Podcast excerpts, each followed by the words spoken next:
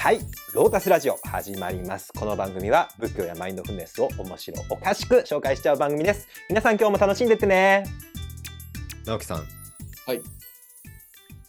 マインドフルネスって何ですか？マインドフルネス。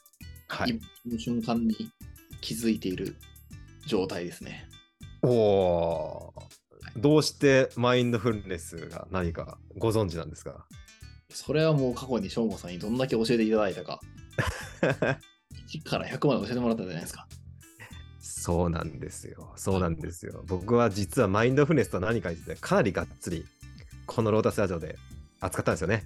はいはい、かなりあのもう資料も論文化っていうぐらい重厚に作って、そうですね。びっちりびちのレジュメ貼りましたからね。はい。もうキレキレのビッチビチの今今そんなレジュメ作ってないですけど、あの過去の自分はかなり頑張って作ってましたよね。はい。はい。で、それすげえ残念なことがあって、うんうんうん、あの時まだ YouTube やってなかったんですよね。そうですね。ポッドキャストだけでしたよね。そうなんですよ。はいこの我々はロータスラジオの副題は面白仏教マインドフルネストークでそのもうやまずはさどど真ん中行こうよっつってマインドフルネスを扱った、はいその回がなんかちゃんと YouTube で配信できてなかったっていうのはうんうんちょっと心残りとかずっと悔しく思ってたんですよ。うんうんっていうことでですね、はい今回からはあの全3回で、うんマインドフルネスとは何かっていうのを過去のこのポッドキャストの音源を編集してでその僕が気合に気合を入れたあのレジュメと一緒にうん見られるように YouTube で配信していこうかなと思っております。はい。はい、で、あのーまあ、ポッドキャストで聞いたことある人もいらっしゃると思うんですけど、あの時ちょっと音質が悪いんですよね。まだあの始めたばっかりで、うん内容はかなり自信あるんだけど、あの音質が悪くてあのレコーダーも1000円ぐらいになって、そうですね。今に比べたらだいぶひどいはいクオリティだなって。そうなんですよね。で、なんか冒頭の部分もかなり孫ついてて、そうですね。慣れてない感じすごいですよね。はい、さ最初のなんか番組紹介とか、あのまあ、今聞いたらここいらんなみたいなところがたくさんあるんで、ちょっときちあのスリムにして、ちゃんと大事なところだけ、まあ、しかも音質も上げて、あの聞きやすく聞けるように再編集しますので、はい。あの内容はもう第1回はもうマインドフルネスとは何か、うん。しかもその言葉の定義っていうのを、えー30分ぐらいかな？かけてあのしっかり解説してますのでこれはすごく聞いてあの価値のある内容だと思いますのであのこれから3回にわたってあのマインドフルネスとは何かっていうことについてお送りしていきますのでぜひ楽しんでいただけたらと思います。はい。じゃあそれでは本編参りましょう。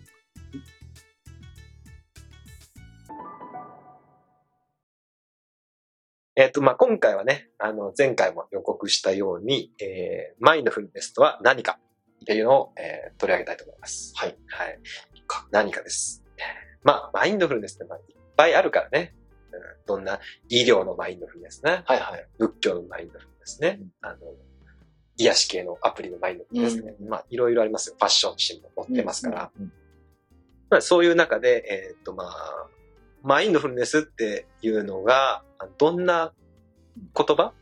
もともとどんな使われ方をしてて、はいはい。どんな歴史をたどって、今みたいな、いろんな使われ方をしてきたのかなっていうのを、あの、今日は紹介していきたいと思います。はい。はい。あの、まあ、具体的に言ったら、マインドフルネスって何語ですか？マインドフルネス？英語。ですよね。英語ですね英語ですよ。はい。でも、あの、瞑想って、この今のマインドフルネス瞑想って、はい。どっから来てるんです？かマインドフルネス瞑想という単語ですか？まあ、この瞑想の方法ですよ。あー、は、それ何語という意味で？何語というか、まあ、どこの、どこの地域というか、インド？ですよね。はい。まあ、やそれは大体みんな分かってると思うんですよ。はい。まあ、でもさすが今もしかしたら、マインドフルネス瞑想アメリカから来たって言ってる人があー、でも、いそう。いると思うんですよ。いると思うんですよ。確かに。いると思うし、まあ、まあ確かにそれも、まあ、一つの真実は含んでるんですけど、はいはいまあ、めっちゃ新しく言えばそうかもしあれない。ー、あまあまあまあ、確かに。でも、まあ、たど、元をたどったら、もうこれはインドに行くんですよ。そうですね。はい。まあ、お釈迦さんだけとは言いませんよ。はいうん。お釈迦さん、あの、ヨーガの人たちも瞑想してるんで、まあ、インドの瞑想文化から、これは来てるんですよね。はい。でも、マインドフルネスって単語は英語じゃない。英語。そうですね。ってことは、どっかの段階でこう翻訳された。ああ、インドの言葉からそうそうそう。英語に翻訳されたそうそう。タイミングがあっタイミングがあったんですよね。で、そっから要はマインドフルネスっていうのがた。はいはい。変わってきてるはずなんですけど、まあ、もともとマインドフ、マインドフルネスっていう単語自体は、私もその、インドから、あの、伝わってきて翻訳された時に作ったんかなと思ってたんですよ。ああ、作った単語っていう認識でしたけど、違うんですか？うん、違ってたんですという認識でした。なんかマインドをフルにし、フルにすることみたいな、はいはいはいはい。マインドフルネスって、はいはい、なんかなんかちょっと適当に作った感があるじゃないですか。ああ、そう思ってました、ずっと。僕も造語だと思ったんですけど、はいこれ違うんですね。ええなんかあの資料によるとですね、あの、14世紀からー、使われ始めて、て、1300年代、今は何世紀ですか？21か。21、21、引く14、114。ええ。これ500、これ、なんか、計算できないですね。600、700か。700年前。700年前ぐらいにすでにあったみたいですね。へえで、まあ、その時は、えっ、と、まあ、よく覚えていることみたいな、そういうニュアンスー。使われてたみたいですね。うん。うん。で、まあ、これよく覚えてることちょっと今のマインドフルネスと全然違うよね。確かに。ニュアンスが。はいあの、なんか、記憶、記憶することじゃないね、今のマインドフルネスって。確かに。で、これが、まあ、だんだん、あの、まあ、16世紀には、あの、名詞として使われるようになったと。で、ただ、この、今のいわゆるマインドフルネスっていう意味の、うんあー英語のマインドフルネスっていう単語が持ち始めたのは、やっぱ19世紀なんですね。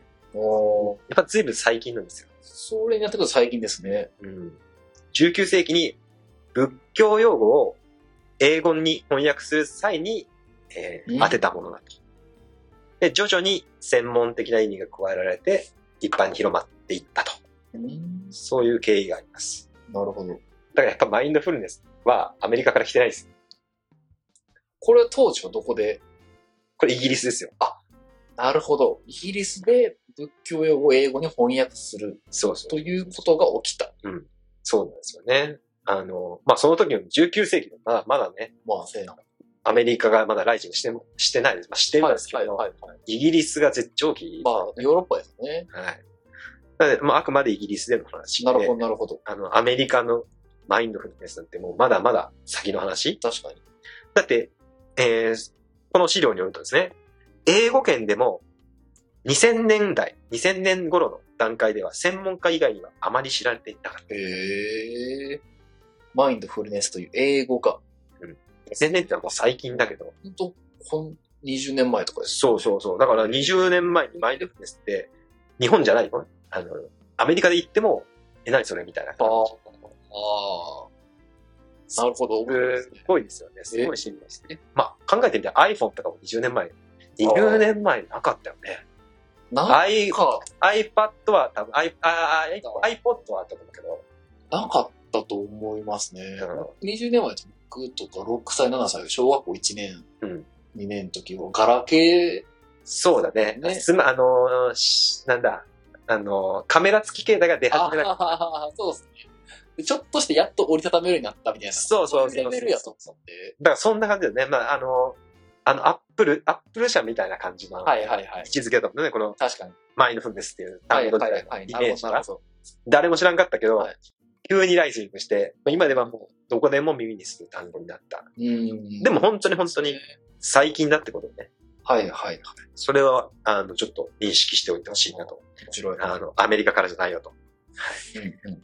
で、まあ、これを、あの、初めて翻訳したっていうのが19世紀って言ったけど、えーはい1881年。この時に、うん、原始仏教の経典に使われているパーリ語の学者である、えートーマス・ウィリアム・リス・デイビッツが、えー発祥道、まあ、8つの正しい道っていうのがあるんだけど、えーその中のえーサンマーサティっていうのは、えー正しいえーマインドフルネスというか、今では、まあ、正しいマインドフルネスというけど、うん。えー漢字で言うと少年、ね、うん。正しい年って言うんだけど、まあ、それをライトマインドフルネス、The, うん。The Active Watchful Mind うん。訳したのが、サティがマインドフルネスと英訳された最初。へこの人、まあ、この人ものすごい有名、あの、研究者の中ではものすごい有名で、はい。まあ、今でも、この人が編集した辞書とか、この人が、あの、作ったエディションの、はい。えー仏教の聖典というか、はい。スートラとか、はい。経典を読んでるんですけど、はい。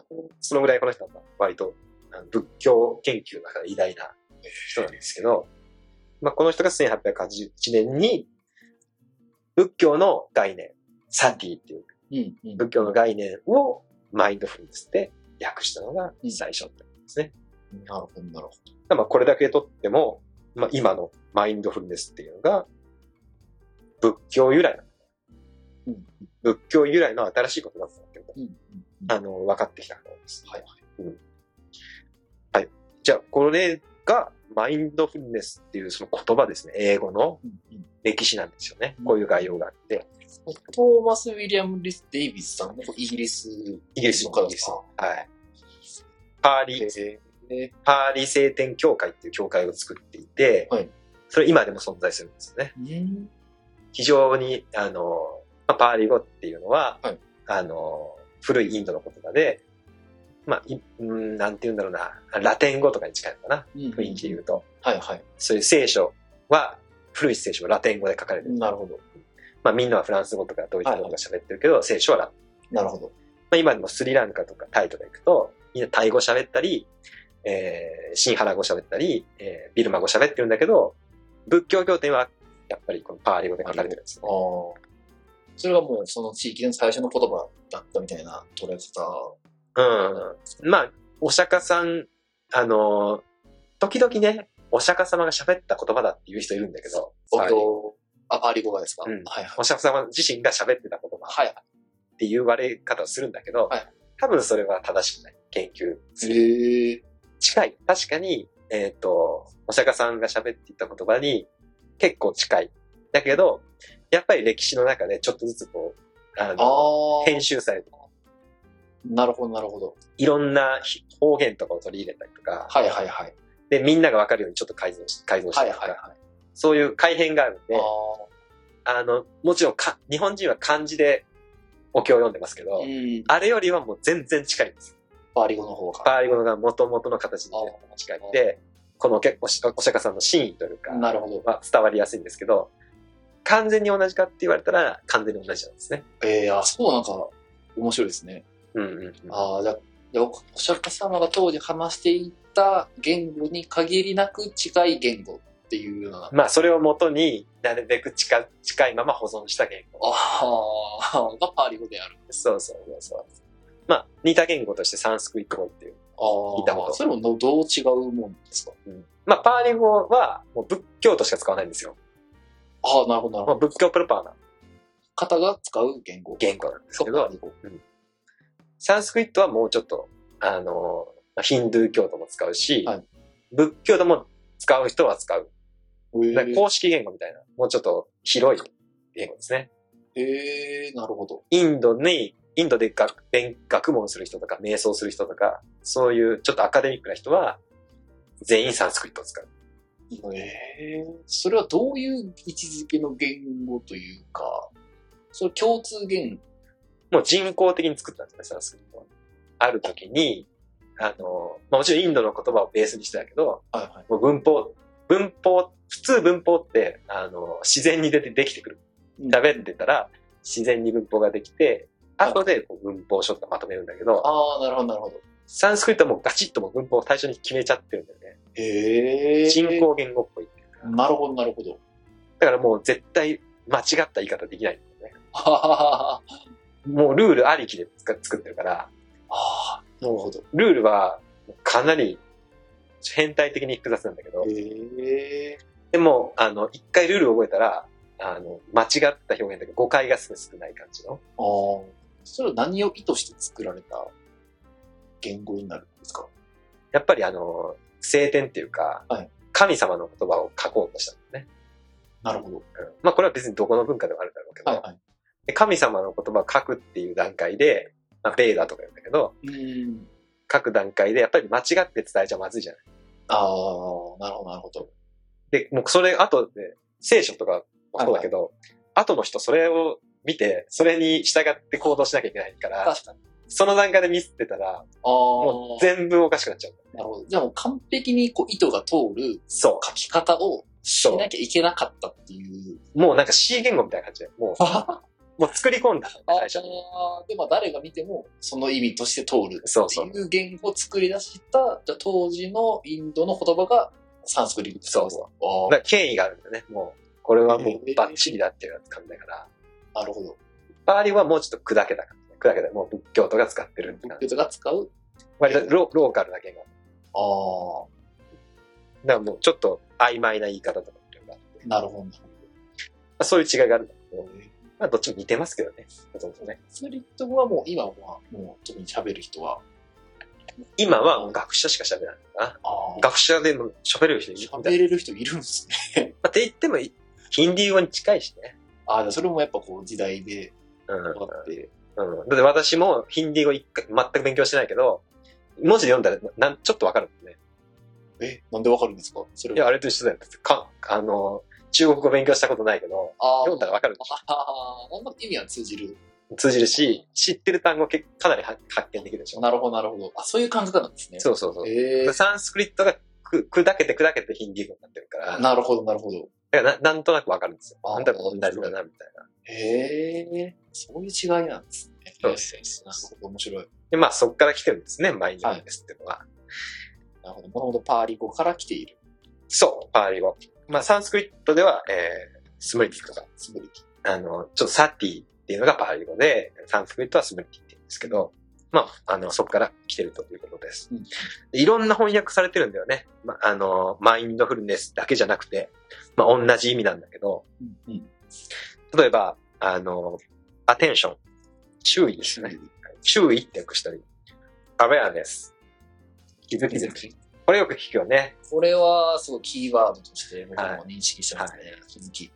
でも、ただの気づきじゃないから、はい。ね、そういうのを込めるためにマインドフルネスってあえて作ったんだと思うんだけど、うんうんうん。あとは、コンセントライテッドテンション。えー集中した注意。集中した注意。おー なんか注意と他に集中した注意。そう、ちょっとのもうう、く苦悩が見られるよね。どうやったら伝わるかなみたいな感じで。あの手この手で。そうそうそうそう。へえ。まあ、こんなんがいっぱいあって、はいあの、本当にね、あの、やっぱり、元々のインドの言葉がいろんな意味があったせいで、はい翻訳の時に、割とこうやって、あの、いろんな意味ができちゃったというか、うんうんうん。で、まあ、それでマインドフルネスっていうのは一番、パッと聞いて何かよくわかんないから、はいはい。いろんな意味を込めやすいじゃない。うんうんうん。だからまあ、便利だなってことで。使われ始めた気がするんですよ。それがある意味、現代におけると、何かこう、意味の捉えるのがなかなか難しい単語になってしまってる。そうそう、混乱を招いてるね。便利なんだけど、混乱を招いちゃうみたいな。意味を含みすぎてるというか、そうだね。今これだけ見ても、2、4、6、あと12個。12個。ね。12個の翻訳がマインドフルネスという単語に対して存在しているっていう。ああ、これは難解ですね。そうだね。まあ普通に、一般の普通の人がね、よくわかんなくなるまあ当然かな。けますね。確かに。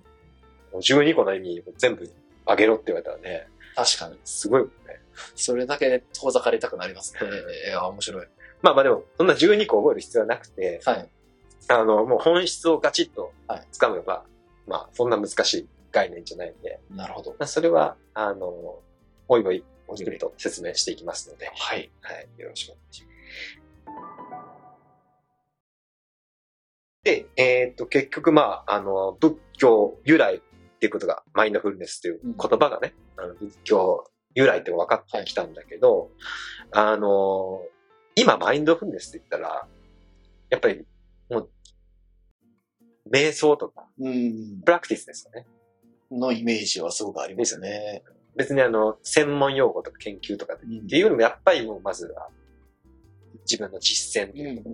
いくと思うんだけど、はいまあ、これも実践の歴史っていうのもあるんだよね。マインドフルネスへで、その中でやっぱりちょっと意味がだんだん変わっていってるっていうのが。あるんで、あの、まあ、言葉の歴史をさっき扱ったんで、まあ、今次はちょっと実践のうん大まかな歴史っていうのをご紹介したいなと、はい。はい、思っております。まあ、まずはさっき言ったように、えー1881年がまあスタートなんですよ。まあ、この時初めて出てきたんだから、マインドフルネスっていう言葉が。うんうんで、この段階では、やっぱりね、研究者なんですよ。仏教研究者が、この、あの、まあ、仏教のサティとか、スムリティうんっていうのを、マインドフルネスって捉えて、それは、あの、研究者的にどんな意味なのかなみたいな。まあ別に英語とか読んでて、文化、はいはい小説とか英語で読んでて、はいはいこの小説に出て出てくるこの単語ってどういう意味なのかなみたな。はいいはい。そういう興味なんだよね。ああ、じゃあ実践っていうものはされていなかったっ。ていう時代ってことですね。うんだってこの段階で仏教国、例えば多分これはスリランカに行って出会ったと思うんだけど、このはい単語に。うんうんうんスリランカなんてもう、イギリスから来たらもうど田舎っまあ確かに。ていうかもう、もう、なんだだよ、そう原原始人とか持ってる可能性だってある。うんちゃんと、あの、文明の国なのかとか疑われてる段階ですから、はい。そんな、ど田舎の実践を取り入れないでしょ、イギリス人が。ああ。なるほど。あ、そういう、そうか、歴史的背景も。うん。えで今でえも、そういう興味だ。そうそうそう。で今でもさ、ああの、アフリカとかさ、あの、アマゾンの奥地の原住民とか、研究しに行く人いるじゃん。はい。文化人類学者っていうのはいは彼らはやっぱりまずその、文化がどうなってるのかな観察して。研究するとか始めるでしょ。はいはい。いきなりなんか、一緒になって踊ったりとかしない？なるほど、なるほど。なんか、人食い族のとこって一緒に人食うとかない？ああ。じゃあまあ、あ、そっか。じゃあその人食い族がどういう生活をしているのかとか、そういう文化があるのかっていうこう人類学的そうそう視点から最初マインドフルネスというものを、マインドフルネスというものは最初そういう捉え方をされる。そうそうそう。文化的な、なんか、あの、概念みたいな感じでね。なるほど。まだ距離があるんですよ、すっごい。マインドフルネスに。だいぶ距離を感じますね。外から見てるようなイメージなのか。そうなんですよね。まあ、あの、いろんな意味が、仏教経典の中でいろんな意味がマインドフルネス使われるんで、はいあの、まあ、その研究は、まあ、それはそれで興味深い、うん面白いものではあるし、まあ、英語の中にはない概念なんで、まあ、面白いなっていう感じはい。ですよね。そういう研究者たちのマインドフルネスっていうのが、この段階ですね。19世紀と。19世紀で、こっからね、随分飛ぶんですよ。えー、70年ぐらい飛ぶと、へえー、1950年代ですね。うんこれやっと戦争が終わって一息ついたなぐらいの確かにで。すね。はい。やっとこの頃になってくると、マインドフルネスっていうのが、えー、実践されるようになってくるんですね。しかも西洋人が。え西洋人が実践だって、スリランカとかタイとかミャンマーの人は、この19世紀とかじゃなくて、もうずっと前から。古代からずっとマインドフルネス、そうですよ。だからあの人たちに、マインドフルネスって最近熱いよねって言ったら怒られますよ。ああ、ずっとやっていやるわ、ずっとやっとるわと。千年単位でやっとるわみたいな確かにそう感じですから、確かに確かに。これはあくまで西洋の話だってことをね、はいはいはいあのー重々承知しておいた方がいいと思うんですね。なるほど。本当に我々はニューカマーであって、はいはいはい。あの先輩を敬敬わなきゃいけないとは思うんですよ。はい。で、1950年になると、えー50年代になると、あのーニャーナポニカテーラっていうね、ドイツ人のお坊さんが現れてきたんですようね。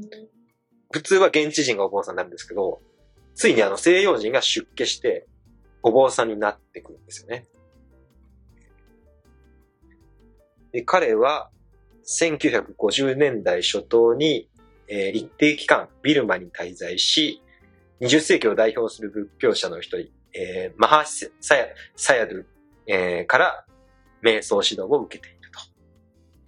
で、その体験がニャーナポニカのマインドフルネスへの理解に大きな影響を与えたと、えー書いてます。このマハーシセアドっていうのはもう、もう本当に、もう偉大な人です。ビパッサナー瞑想を作った人って言ってもいいでしょう。まあ、今の基本的な瞑想スタイルっていうのはこの人から来てると言っても過言ではないぐらいもうレジェンドが。あの、もう学問も素晴らしいし、もう瞑想実践もすごい人ですね。まあ、この人の直弟子になったんですよね、このドイツ人は。でやっとこの実践的にマインドフルネスで何かなっていうのを考えられたんですよ。で、彼が、えーマインドフルネスって何かっていう、あのー本の中で書いてるんですねうん。それが、えーありのままの注意っていう言葉を使ってる。なんか、ここになってくると、あれですよね。あの、今の、よく聞く、うん。ありのままに気づいてください。みたいなもうマインドフルネスのガイドによく出てくるようなそうなんですよ。ワードですよね。ちなみに、その前の研究者たちのマインドフルネス段階では、はい特定の事実を記憶することとか、えー想起すること、お思い出すこと、心に留めること、えー、意識することとか。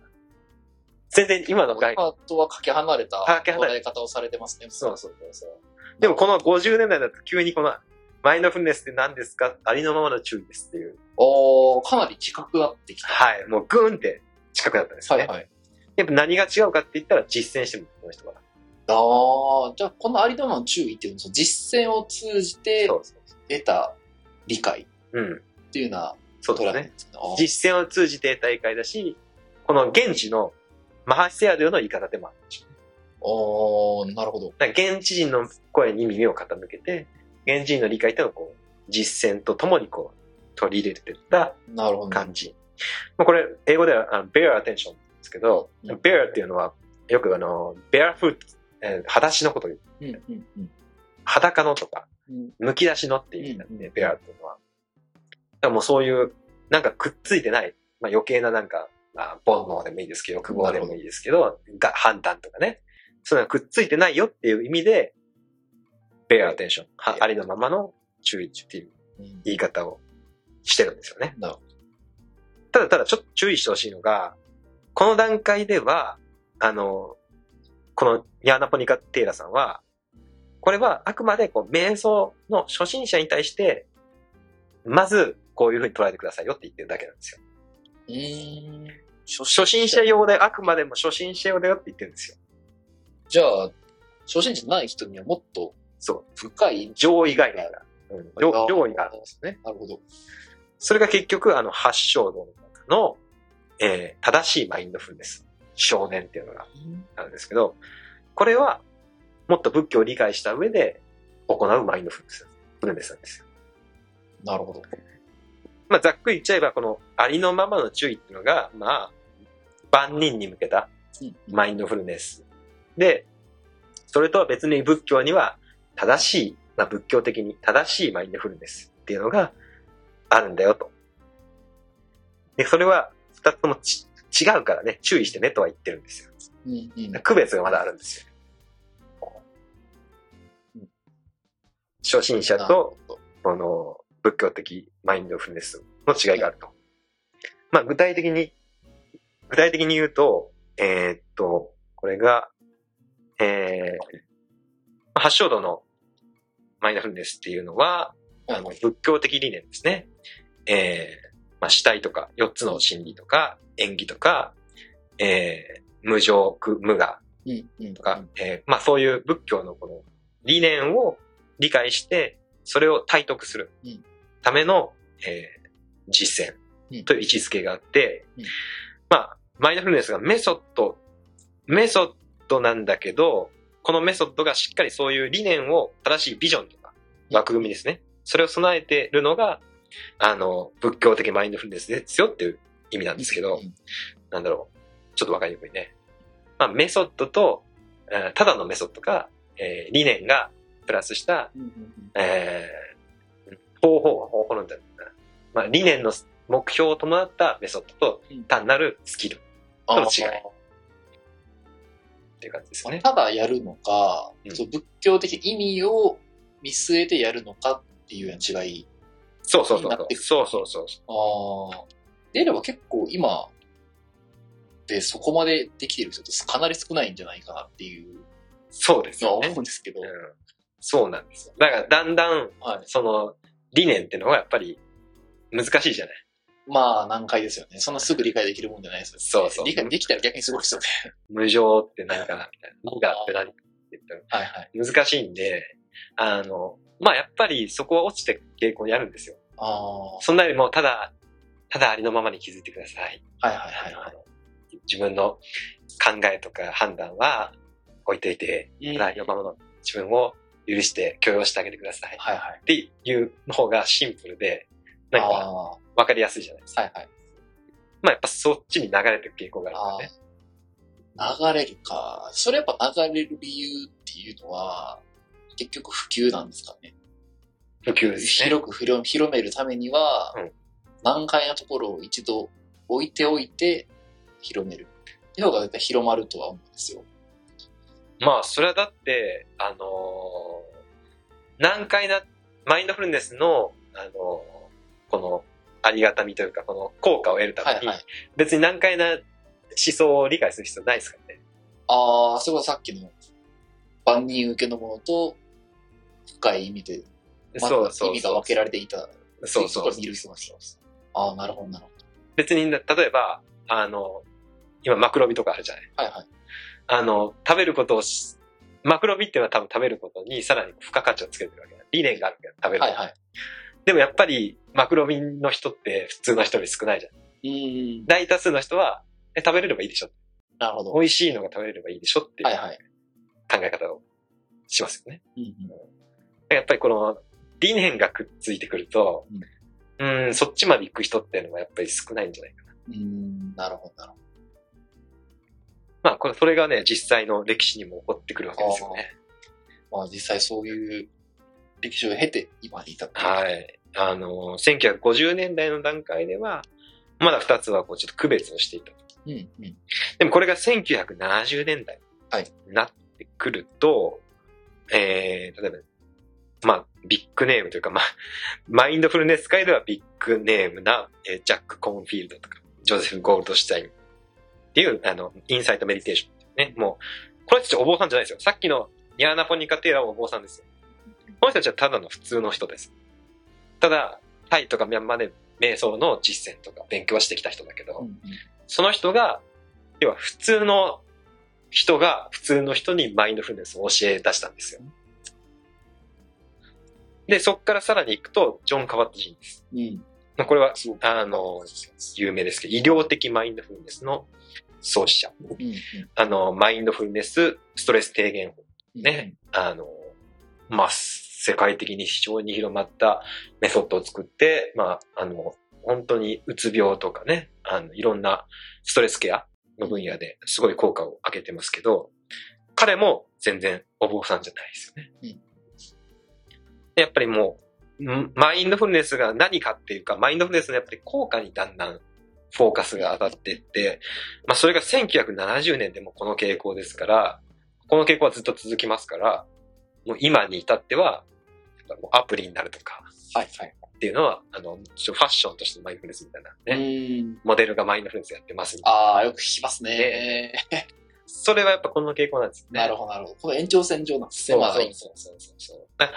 こうやって、だんだんだんだん、あの、仏教、最初はもうマインドフルネスイコール仏教を合体してた、ガッチャンコしてたのが、二つに分かれて、で、なんだったら、この、せただの世俗的なマインドフルネスがどんどんこう、優勢になっていったみたいな。なるほど、なるほど。仏教の方はわざわざ仏教的マインドフルネスって言わないといけないぐらいああ、本来はそっちが元なのな、に。元なのにみたいな。ああ、なるほど。感じで、だからこのマインドフルネスから知った人は、マインドフルネスはアメリカから来たって。いう,、いうのはこういう人たちだと思うんですよ。そうですよね。Google でやってるあの、企業でやってるあの、あの、あの、あの、サーチ、サーチ、サーチはセルフイン。あサーチ、サイト言わせるサーチ言わせる。はい。うん。もうあれとかはもうこの流れですよね。ですね。だからまあ、確かにあれはね、あの、アメリカの発明だって言われれば確かに、確か企業で発明されたんですよね。ただ企業内の内政で。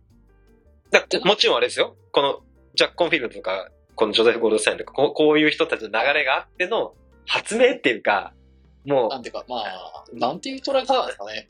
あ adapt したっていうか、なんかもう、で、あのー外から、なんか、東海岸で盛り上がってるなっては メソッドを持ってきて、いはい。企業向けにこう、ちょっと、あの、いい感じでアレンジして取り入れたら、ものってことですね。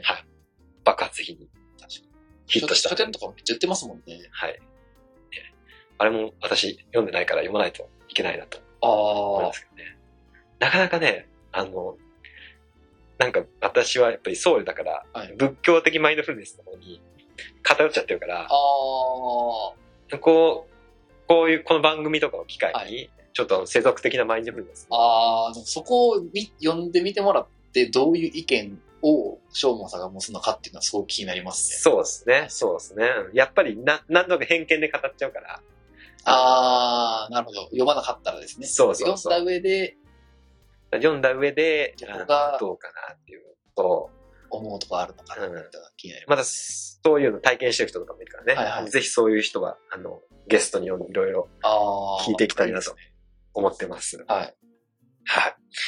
まあ、こんな風にして、今のマインドフルネスのこの流れっていうのができてて、まあ、これが、まあ、これでざっくりなんか、なんでこんな風に今、こう多様、マインドフルネス、多様なマインドフルネスがあって、なんでそうなっちゃったのかなっていうのが、だんだん分かってきたと思います。はい。で、この流れを抑えた上で私はやっぱあえて、もうマインドフルネスの原点である、仏教のマインドフルネスっていうのをやっぱり紹介したいんですよね。うん。やっぱそっから来たわけですから、てかもういろんな、もう何千年にもわたって、こう制度設計がされてるわけですよ。はいはい。マインドフルネスの。ただありのままの気づきだけだったらうん仏教などにたくさんの経典はいらないわけですよ。ん。いろんな理念とか修行法とかがもう、もう合わせて、あの、修行、修行としてな,、うんなってるんで、そのなんか仏教のマインドフルネスのその、すごいいい部分っていうのをぜひ紹介はい。できたらなと思っております。はい。はい。これは、あのーそうですね。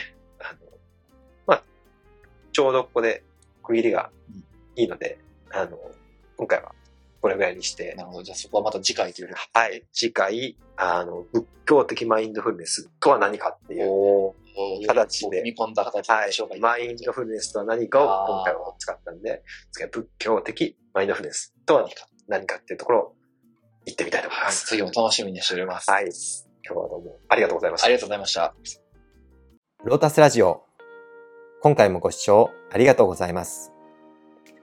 この番組では仏教やマインドフルネスについて宗派や教義を離れた立場で自由に楽しくお話ししています。内容には諸説あり、厳密な交渉を経たものではありません。ご了承の上お聞きください。それでは次回もお楽しみに。